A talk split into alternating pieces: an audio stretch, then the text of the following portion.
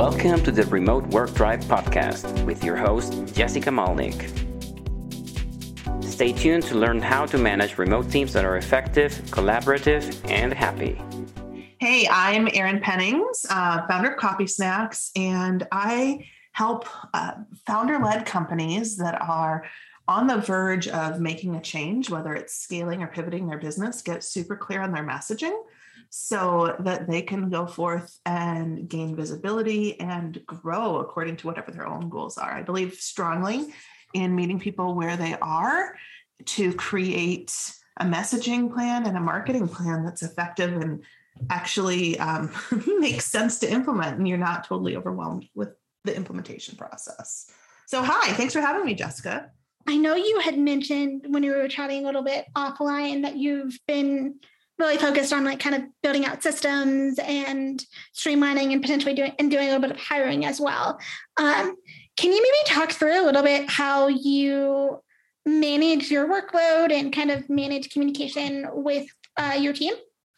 Yeah. So my team is mostly me. Like I am front and center, probably, I, don't want to say quite 90%, but I'd say 85% of what goes on is me um, or managed by me.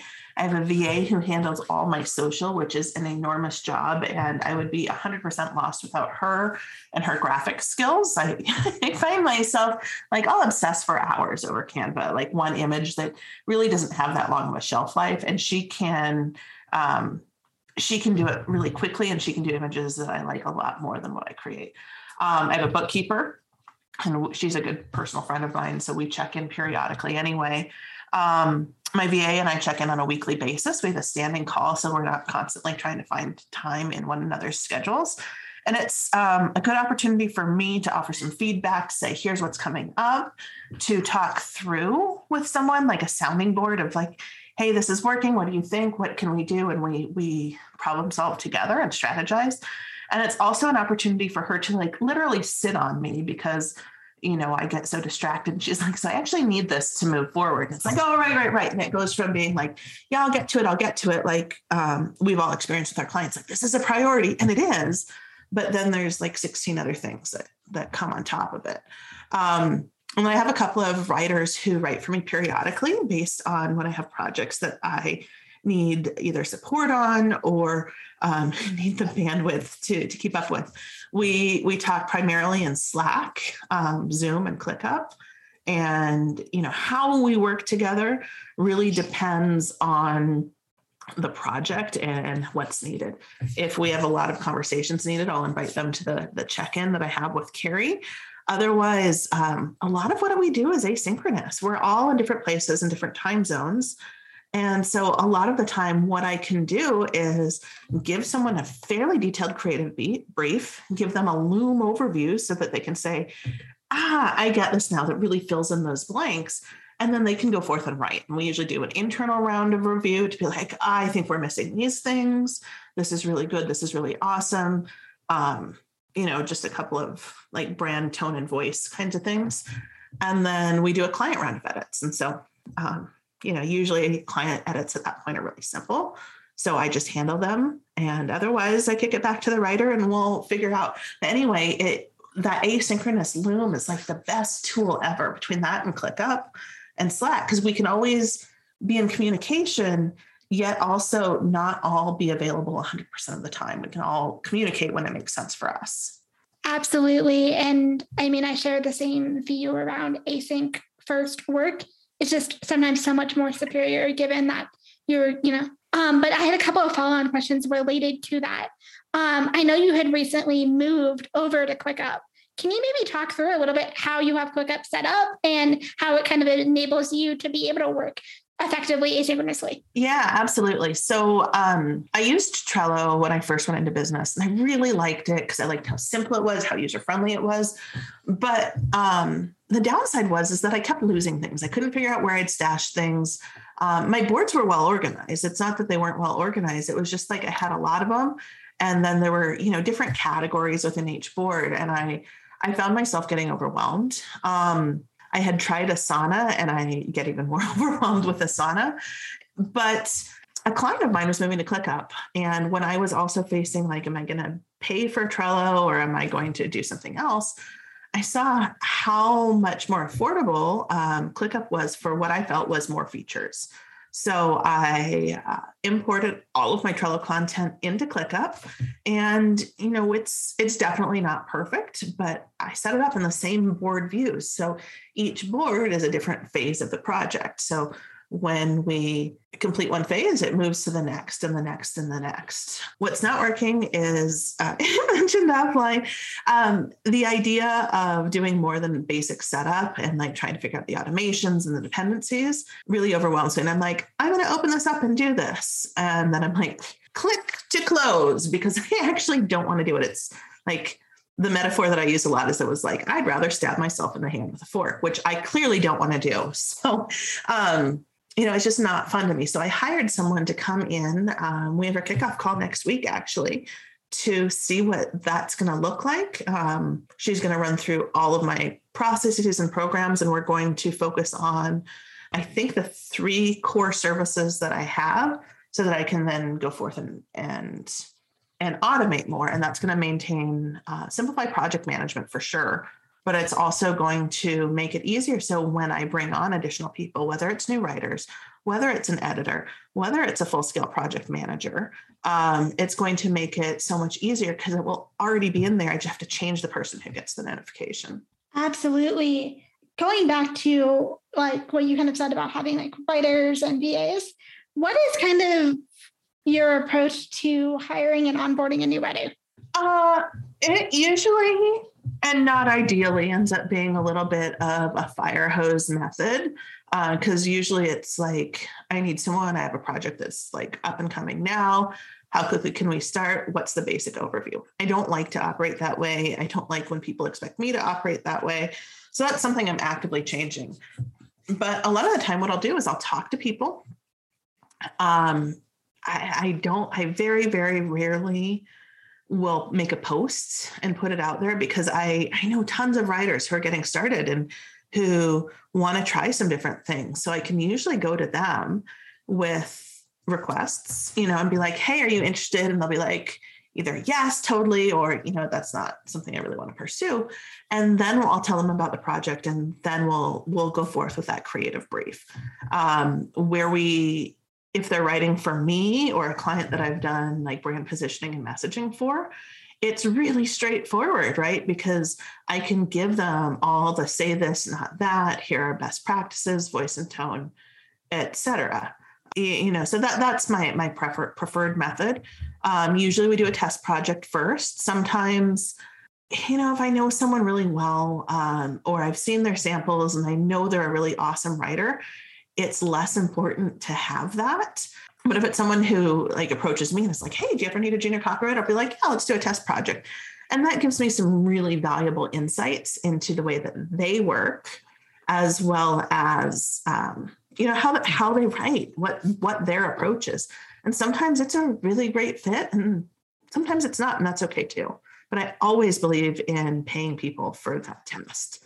That's one of my biggest biggest pet peeves. I think is when people expect they're like hey can you do a sample project for me? And by the way we're not going to pay you. This is all on you. Uh, that just you know that doesn't sit well with me.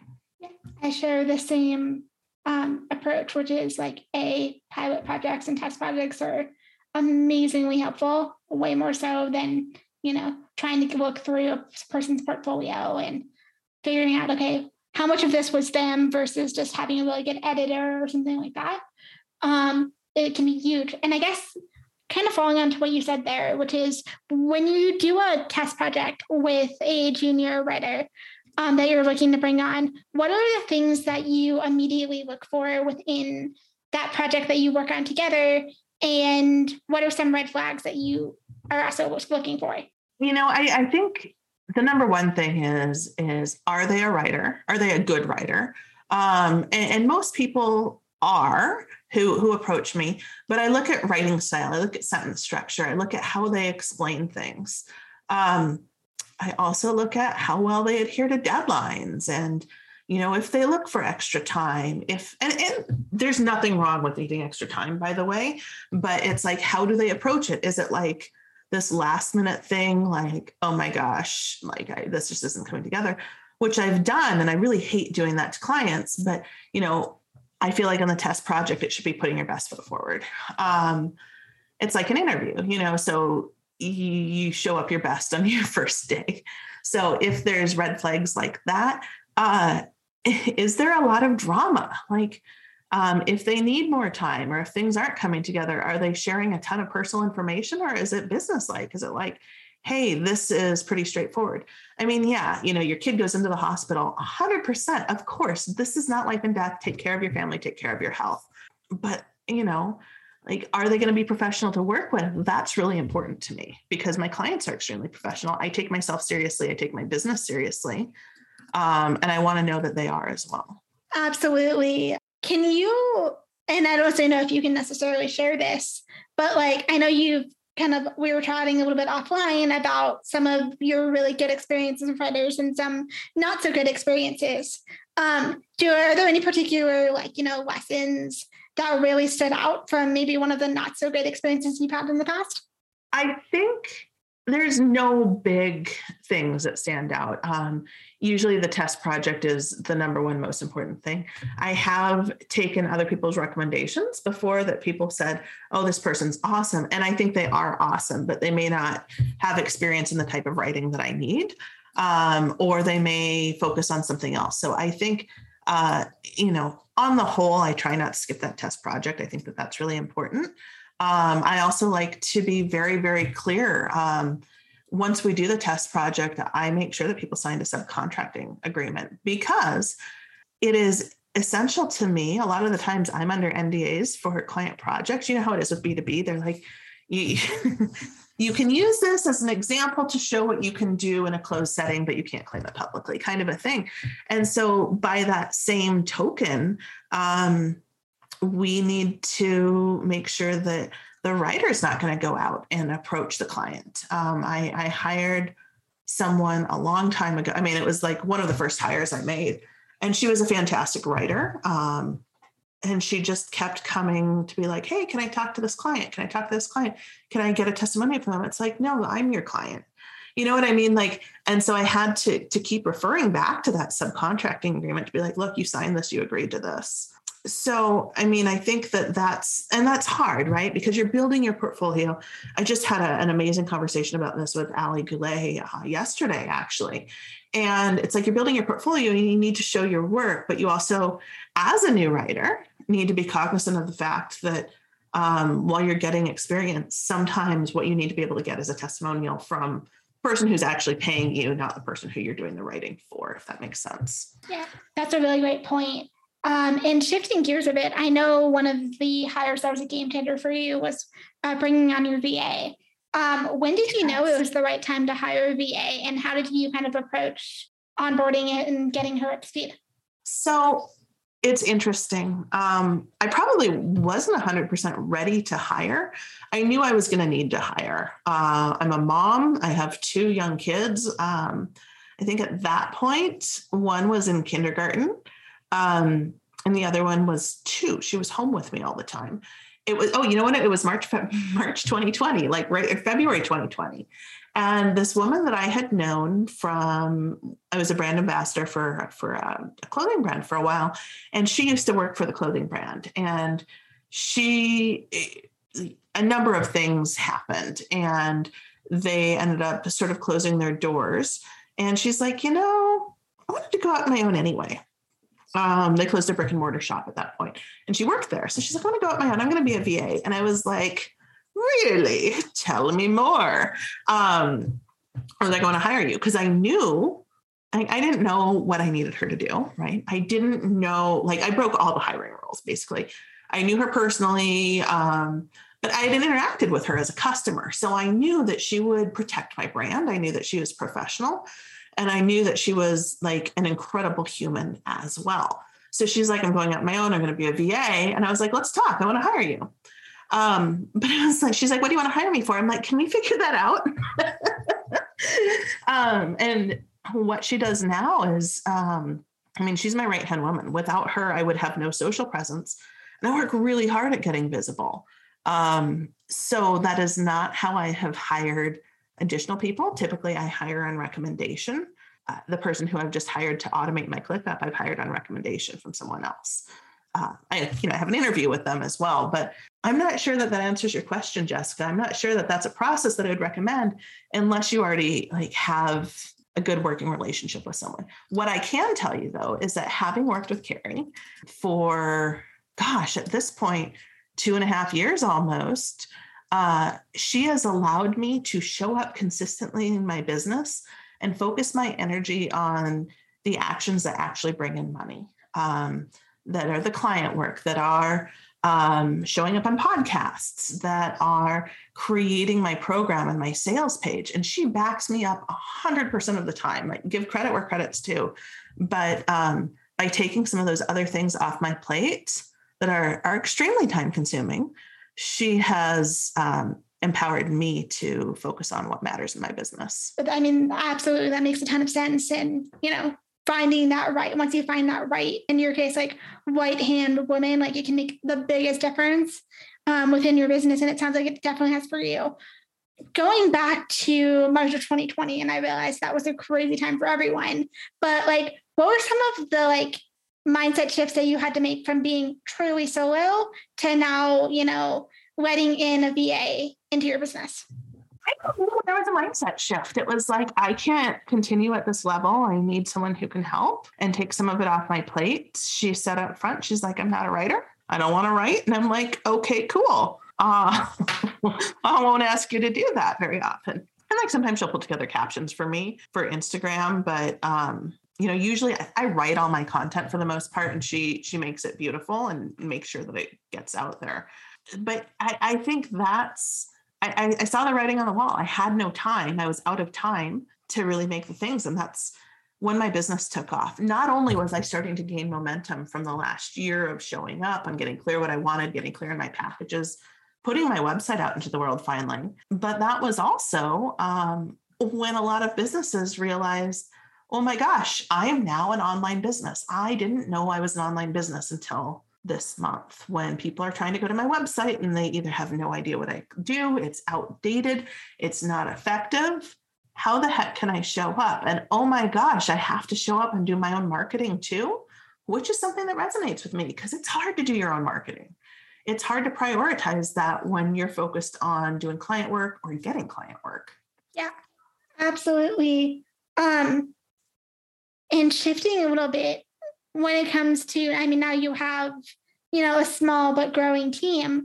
Um, and having like, what is kind of your approach to like how you kind of how you show up as a leader and how you like, you know, communicate what your business is all about and ensure that the people that are helping you, whether it's a small project or like your right hand VA, is all on board with that? That's a really good question, Jessica. And truthfully, um, leadership is somewhere that I have a lot of room to grow. My main goal is to hire people who are experts at what they do so they can advise me, which I don't mean to sound cliche at all, but um, you know, I have, I didn't mention this in this conversation, I mentioned in our pre talk. I have a team of people who are amazingly technically proficient that can help with website edits, that can help with graphic design that can help you know that can help with other things. And you know they're the experts at what they do. So i give guidance. I, I think my job is to set the vision for here's what i think this is gonna this needs to happen and to answer questions and clarification. I'm still learning how to um, copy chief my own client writing because it's hard um, to let go of the, that outcome um, but but yeah, I think my goal is to set the vision, um, say here's what I'd like to happen, and then let's talk this out. Um, we do have SOPs for a reason because some of the stuff is very easy to set SOPs for. Here's how you write a blog post. Here's how we approach website copy. Here's how we approach branding uh, and messaging. Here's how we approach case studies. Like there's some pretty straightforward things to do. But on the flip side, what about my company? What about what I'm building? Um, what about the impact and the legacy that I want to create, that's where I need that support to help do that. Like my bookkeeper, bless her heart, she is amazing because she's she and my CPA were like, okay, here's what you need to do this year. I'm now an S corp, and I would have been so incredibly lost without their guidance, without their feedback. Um, and it's like, here's what I want to do. They're like, cool. What do you think about this? And it's like, honest, honest. I don't know what that means. Perfect. Go forth and make it happen you bring up a really you brought up a really good point like earlier in what you were saying before where it's like you know setting the vision but hiring the experts and i feel like um, a lot of especially newer entrepreneurs tend to forget that step and they just try to find the cheapest person who can get the job done and oftentimes that ends up creating more work than it would be to just find someone who is within your budget, of course, but is also, you know, a little bit more established and actually knows what they're doing. Um, did you, I, I'd be curious to hear your thoughts on that. Yeah, and, and I think there's a balance. Um, you want to, you don't want to go, if you're bringing in $5,000, $10,000 a month, you don't want to pay someone half of that because you, you want to be able to pay yourself. You want to pay, be able to pay expenses. But the, on the flip side, like you have to look at it as an investment in your business. What will that allow you to do? Um, is this worth doing? Um, so I, I think there's no right way to do it, but there's absolutely value in hiring people who know their stuff and um, can help you level up. But I, you know, I'm definitely not the, the hiring expert by any means here. Um, I'm still learning, I'm still making mistakes. But what's really interesting is that a very good friend of mine who is also a client, I'm able to see some of the things that are working well for her. And I'm able to pay attention to some of the things that aren't going so well. Um, and across the board, like what is effective? Um, how much more work do I need to get? And, and I think that's truly the cost benefit payoff is it something you enjoy doing? Is it something you're good at? Is it something that makes you money? If the answer to um, any of those is no, it may be worth outsourcing. But you know, do you know how to set the role? Do you know how to set expectations? Do you know how to set guidance? If not, maybe you need someone to come in who can help you hire. And there are people out there, like incredible people, um, who can create this hiring package for you so that you know you are hiring right. Um, you know there's there's a lot of nuance there. If you're going to need to get a bunch more business to pay for that is that something sustainable? Is that something that you want? Is it a, is it something that you can even do that you even want to do? You know there, there's all these questions and i don't think there's any one right way to do it um, but you definitely want to make sure that you've got the right people for the job. Yeah that is such a great point. Um, what are some of the resources or people or programs that have been the most impactful for you as when it comes to leveling up as a leader and figuring out how to hire and set these processes? That's also a really good question. I mean, so I took the accelerator from Rob and Kira and the Copywriter Club. That was my very first investment. I had just turned a profit in my business. Like I'd paid myself back for all of my investments. And I was like, I'm ready to pay myself. It's pure profit. And then I was like, oh, this looks like something really important. so I did the accelerator. And there was a lot that it did for me to not only help grow my business, but before that, I had this mindset of the people that I should be talking to are prospective clients, not peers. Because I'm like, why would I talk to my peers? They're competition. Like, and I think that's the absolute wrong mindset. There's there's enough work out there for everyone who wants it, for everyone who has, you know, like it's just we all have different levels of experience. So, having that, yes, I learned a lot about how to package my services and my business and to talk about things. Uh, lessons that I'm actually planning to go back to as I, I work on some of my sales stuff right now. Uh, but the accelerator is really good because there's a networking component where the more people you talk to, the greater chance you have of winning whatever the prize is. And it was talking to those other people, finding out where they were in their business, what problems we could help each other solve, that really propelled my business forward and helped me to get more leads. So that was like the number one thing that I did. And then I don't know that that was as much help in systems, but just being part of these online communities is so helpful because you can see what's working and what's really not. Um, and some of some of the mistakes I think I think you just have to make. And then you're like, oh, now I see why people talk about this. I see why this is important now. I have also um, joined Think Tank with the Copywriter Club as well. I'm in my second year right now. And that has been instrumental. They just brought on a systems coach as well, who um, I have messaged quite a bit offline about some of my uh, my staffing. It's not really staffing if everyone's a contractor, but um, you know some of my hiring challenges, and she's been instrumental for that. Absolutely, and you kind of mentioned something like really interesting there, which is like you know sometimes you have to just be will you have to just be willing to make some of the mistakes.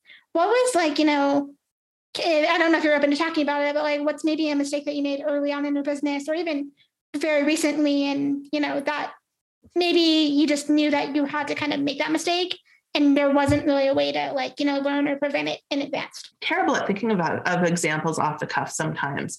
Um, you know i think a lot of it's a lot of it relates to figuring out how to hire people. I think the other thing is understanding what work to take right um, understanding how to price things because I think that's that's really important to know that pricing things may change when you hire people. All of a sudden, depending on where you are and what your mindset is around that money, like you may lose some money on projects if you're not pricing yourself high enough to pay taxes on the income for to cover your writer's time and to cover your own time with managing the project and editing it. So, you know, that that's not super specific, but I think that's something really important to consider. And that was a big lesson for me. Like in other terms, that's not so specific, is like just getting visible and showing up.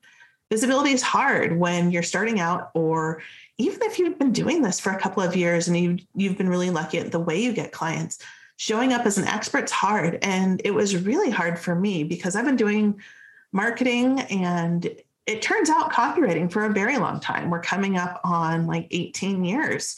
And what you know, I always worked in firms where there was someone who was a more experty expert, where there's someone who was the head honcho that everything went through.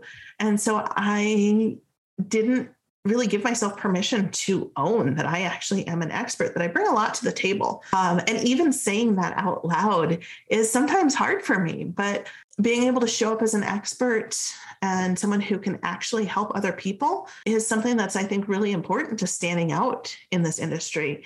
Um, there's 135,000 copywriters in the US. That's pretty noisy. Like, so how do you stand out? It's about knowing how to market yourself. Um, and doing that to start is, is, is challenging, not just from a standpoint of knowing how to do it, but having the confidence. Yeah, absolutely. And I could chat about this for a while, but um, I always like to like wrap up with a handful of lightning round questions. All right, fire away. I'll make it as fast as snappy as possible. Uh, if you were to win $10 million tomorrow, what would you spend it on? The very first thing I would do would be to pay off my house and invest in some stuff for the house. Um, and I'd make sure that my kids were set up with scholarships and probably my in laws' kids as well, so that everyone could do the education of their choice um, within reason. Um, and then I don't know. Like maybe I'd buy, maybe I'd buy a vacation home somewhere. Um, I don't know. That's a good question. That's my that's the first thing I do. Yeah, that's a good answer though. And if you had to write a book tomorrow, what would you write it about? The book that I have started, I'd probably just focus on finishing, which is how to turn your marketing into something that's absolutely attainable for you. Um, I created a framework called the Reach Visibility Trajectory, and that is 100% what I'd write the book on.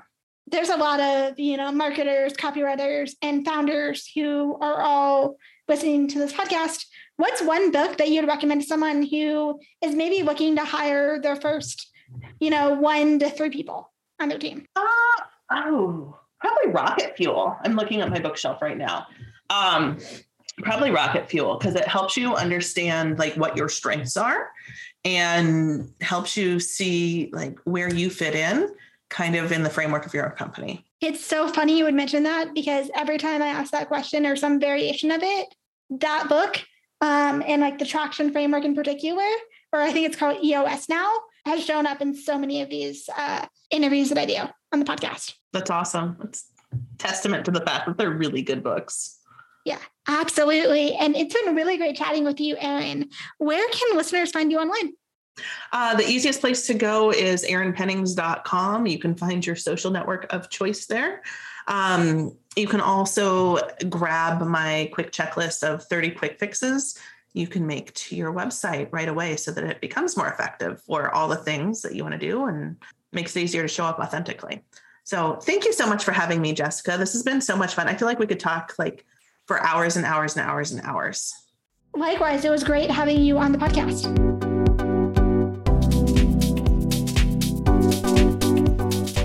Thank you for listening to the Remote Work Tribe podcast. Please visit our site, theremoteworktribe.com, to learn more about remote work trends and insights.